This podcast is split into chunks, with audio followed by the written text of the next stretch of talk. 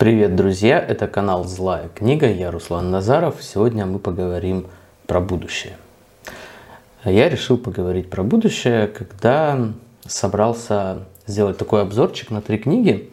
И изначально я хотел назвать его как-то по-другому. И потому что такая тема, которая объединяет эти книги, она может быть описана несколькими способами.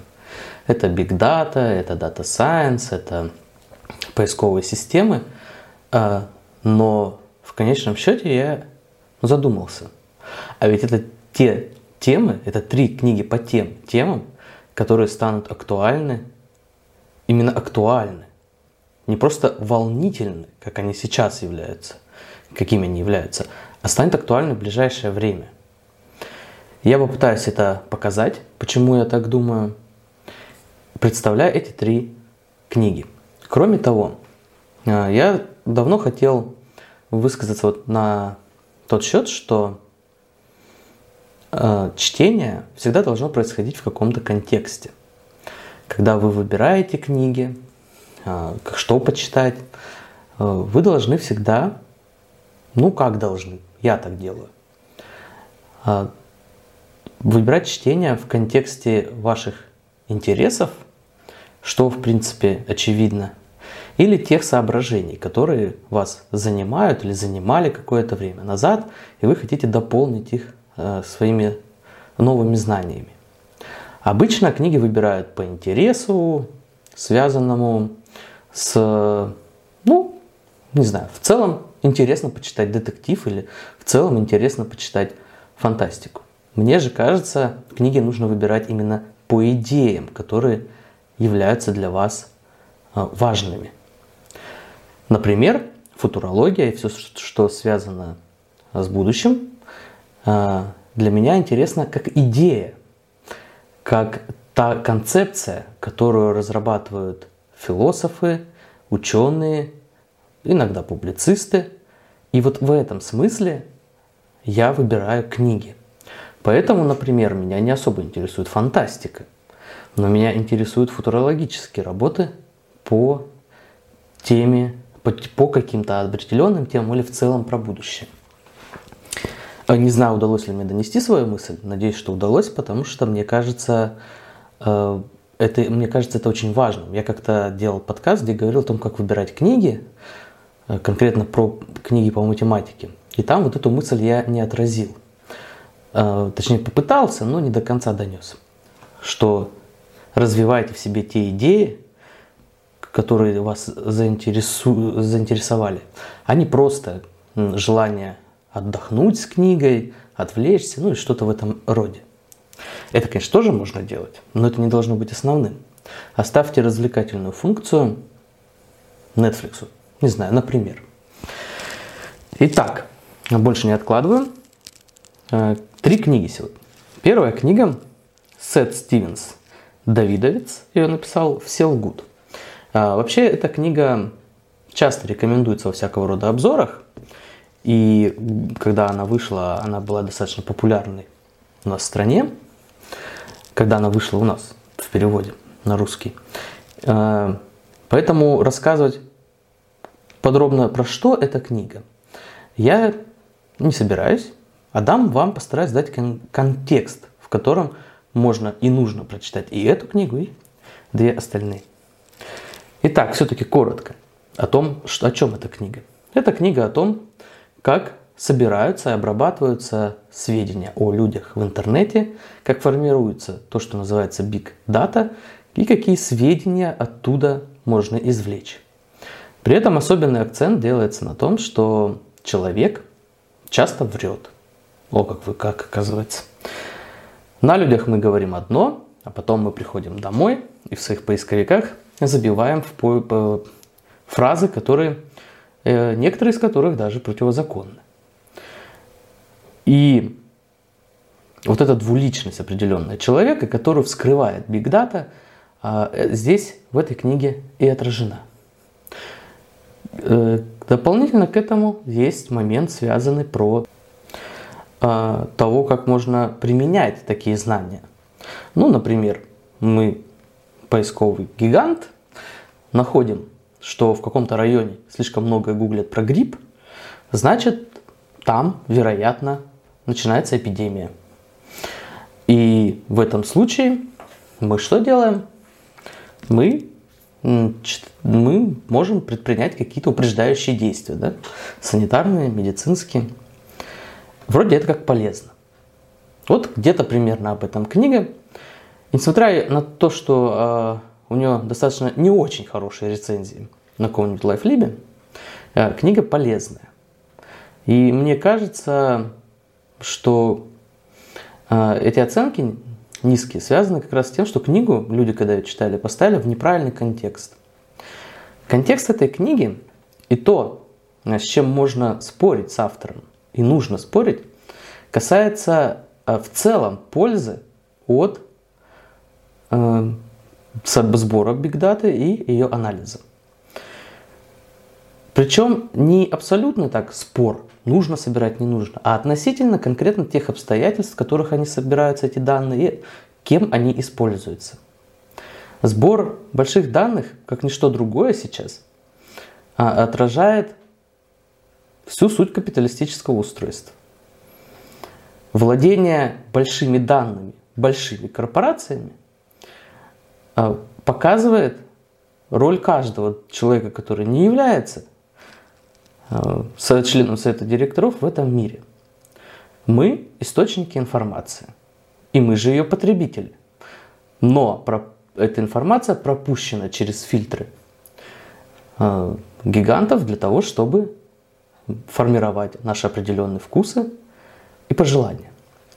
В целом так было всегда. Но сейчас такой подход, во-первых, основан на строгой математике. А во-вторых, математика, которая в этой части требует, все-таки для достоверности предсказаний требует большого количества данных, она эти данные получила. В математической статистике сейчас есть где развернуться. И против нашего разума, скажем так, выступили с подходом уже научным. И что, казалось бы, плохо? Нет, это хорошо. Как мы знаем, свобода есть осознанная необходимость. Только понимая, как развивается наше общество, в том числе или в большей части благодаря математической статистике, мы сможем менять что-то в позитивном направлении. Но это возможно только тогда, когда данные принадлежат народу. Как раньше говорили о том, что фабрики рабочим, а землю крестьянам, так в ближайшее время, позвольте мне тут быть предсказателем, будут говорить о том, что информацию людям. Власть над информацией не должна быть у СМИ, у социальных сетей, она должна быть у людей. Потихоньку этого права людей лишают, когда, например, появляются всякого рода алгоритмические ленты, а от, изменить это формирование этой ленты мы никак не можем. Вот в этих действиях проявляется то, что нам навязывают определенное поведение, нам пытаются показать ту дорожку, по которой идти, не оставляя нам никакой спонтанности. И еще раз покажу эту книгу, чтобы понимать, о чем я говорю. Я говорю о контексте вот этой книги «Все лгут». Зебра забавная. Ну так вот, не оставляя нам места для спонтанности, нас лишают, по сути дела, того человеческого, что в человеке и есть. Чем отличается человек от того, что сейчас называется искусственным интеллектом?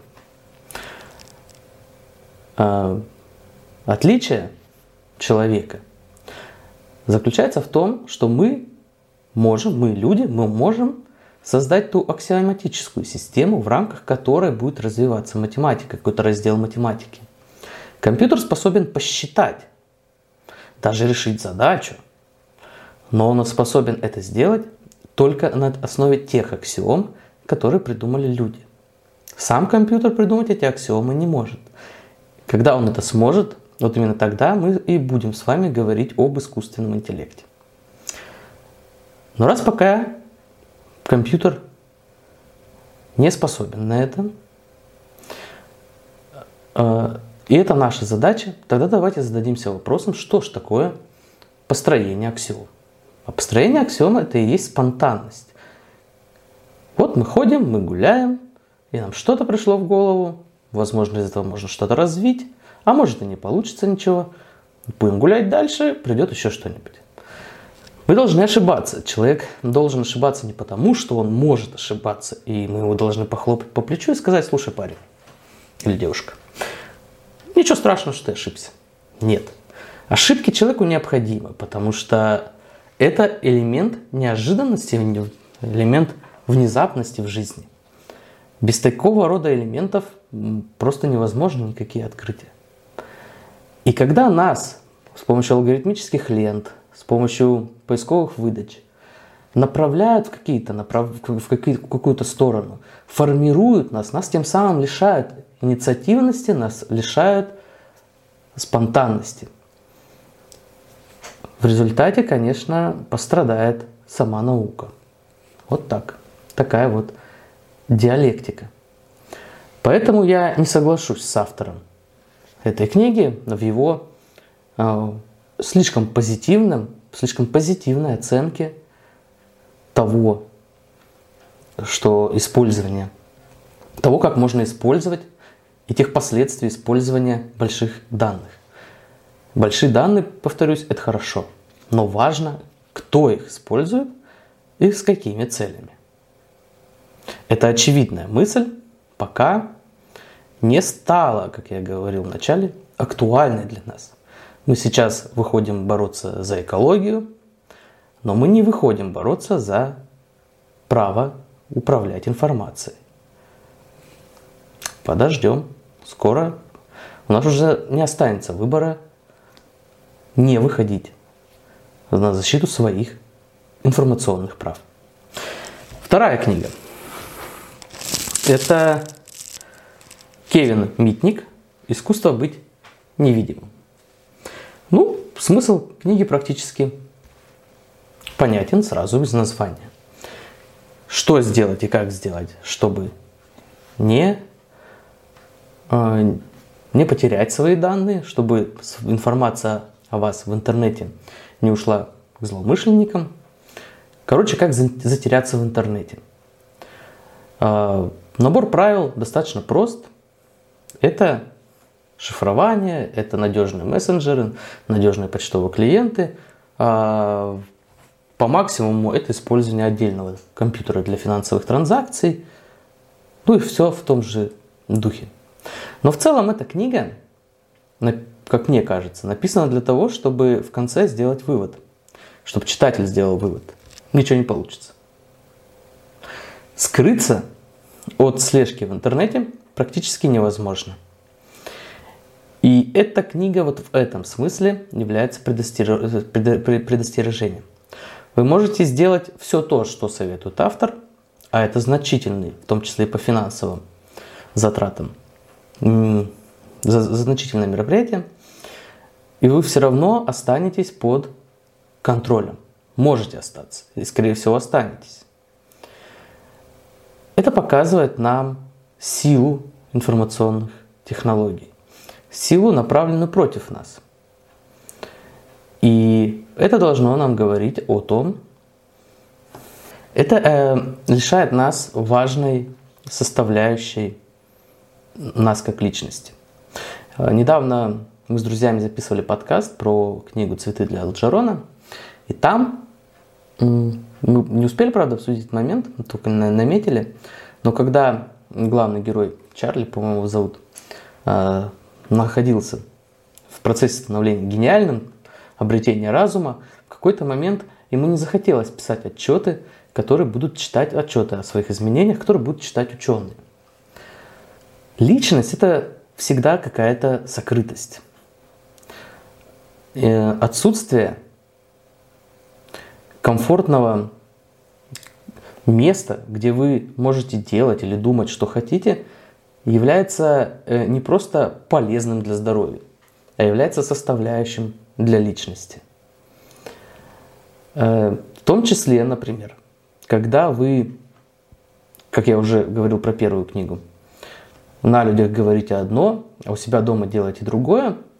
Не нужно в этой ситуации показывать на человека пальцем и говорить: ну вот посмотрите, лжец. Нет. Человек должен э, иметь возможность врать, если хотите, скрывать что-то от других, потому что только в этом случае он ощущает себя комфортно и безопасно. Поэтому такая тотальная слежка опять возвращает нас к вопросу о том, у кого в руках находятся те информационные технологии, с помощью которых за нами следят. И это опять возвращает нас к праву на информацию, на защиту своей личной жизни. И, кроме того, здесь есть еще один момент, связанный с тем, что надо хорошо понимать, что когда я защищаю свои личные данные, я работаю в том числе на благо всего мира. Потому что без моей строчки в больших данных составить полную картину, вывести всю необходимую, с необходимой точностью вероятность того, как будут поступать люди, невозможно. Это такого рода социальная гигиена, когда вы заботитесь о защите своих данных. Кроме того, это еще раз показывает, что мы все взаимосвязаны. Если не буду защищать свои данные я, мой сосед, мои сограждане, тогда это обернется против любых других людей, даже которых я не, не знаю. И поэтому вот эта книга «Искусство быть невидимым», вы можете ее прочитать для того, чтобы знать те механизмы, как себя защитить хотя бы, по возможности, по возможности, да, то, что способен сделать простой пользователь, хотя бы так. И в то же время это должно быть напоминанием нам о том, к чему все придет в скором времени. А ведь сначала, как известно из истории, все становится плохо, прежде чем мы начинаем против этого бороться. И третья книга – это «Искусственный интеллект. Пределы возможного» Мередит Бруссард. Эта книга противоречивые чувства у меня оставила. С одной стороны, мне стало приятно, когда я прочитал, что хоть кто-то должен был это сказать, что никакого искусственного интеллекта сейчас не существует, и что поэтому не надо бояться, что нас сейчас прям все захватит компьютер.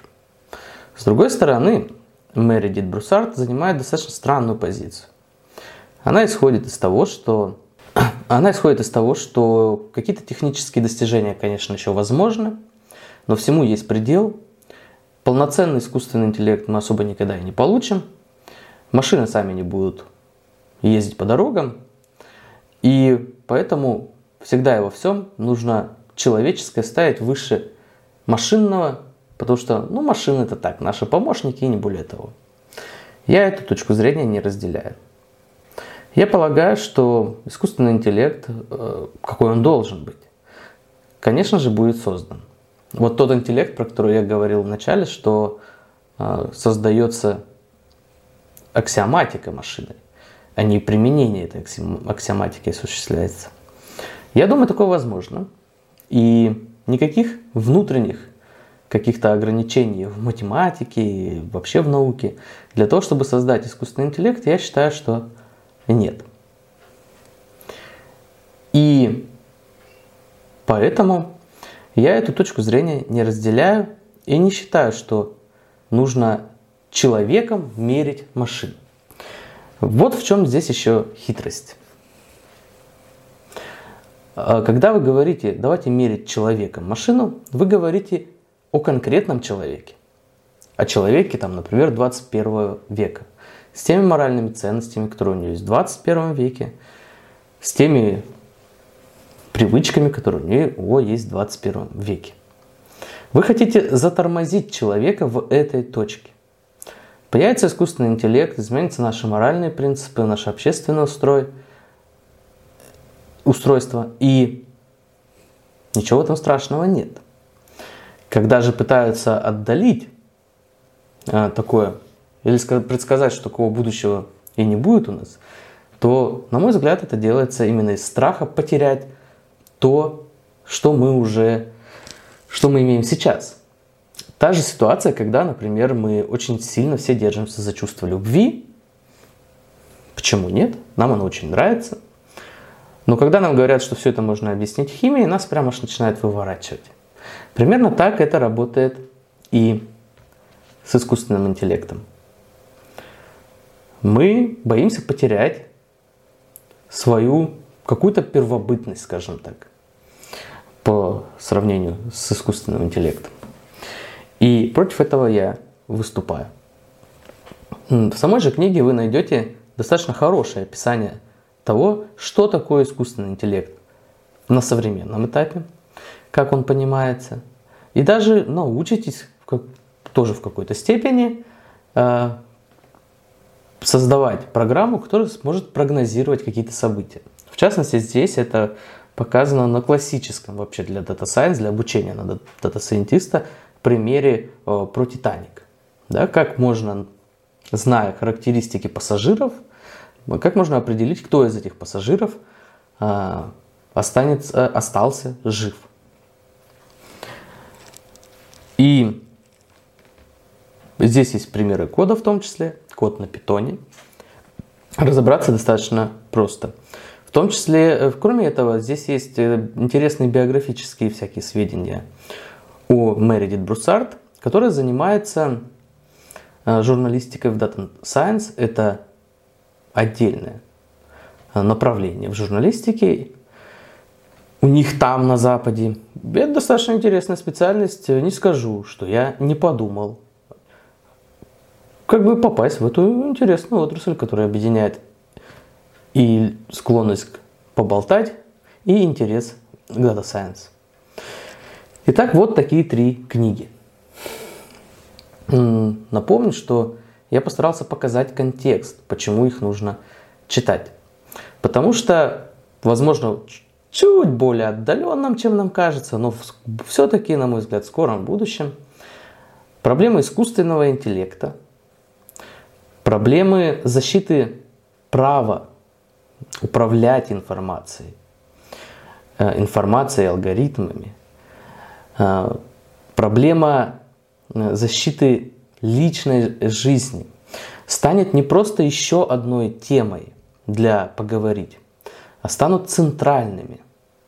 Мощь и сила Data Science и Big Data настолько велики, что управление обществом в целом, людьми конкретными, становится достаточно простой задачей. И наша проблема сейчас – это не экология.